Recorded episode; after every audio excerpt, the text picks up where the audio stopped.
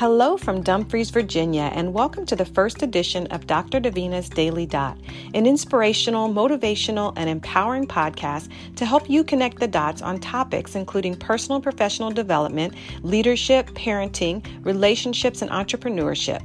I am your host, Dr. Davina Smith, a wife, mother, Army veteran, and entrepreneur with a passion for knowledge and growth. I love connecting others to information and ideas that inspire growth and change.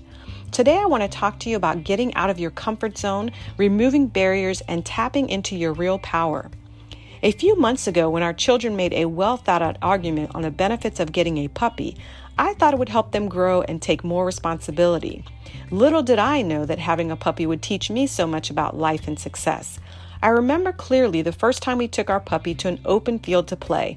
Until that point, he ran around our fenced yard happy and content in his safe and comfortable, familiar environment.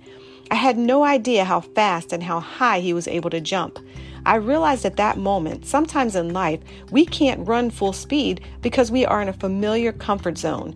We have to get out into a new environment that gives us the freedom to exercise our full power and potential. In the same way, it never ceases to amaze me on how a small box or gate sends the message to our puppy that that area is off limits. He is more than capable of jumping the obstacles, but somehow he has learned to let the barrier deter him. This made me realize that so many of our limitations, habits, and fears are learned early on. While many were put in place to protect us as children, as adults, we need to remove the barriers and tap into our full power and potential. At one point, we blocked off the room with the sofa, but our son decided to jump over the sofa in front of the puppy. From that point on, our puppy would simply jump over the couch. Sometimes you have to have the courage to jump over obstacles, and sometimes other people are depending on you because they're watching, wondering if they can do it too. Often barriers and limitations are only in our minds. We are much more powerful than we know. When you have the courage to get out of your comfort zone and run full speed ahead, you will tap into your full power and potential. There are many ways to get out of your comfort zone, but my top three are one, take the first step. You have to get started. Focus on progress, not perfection.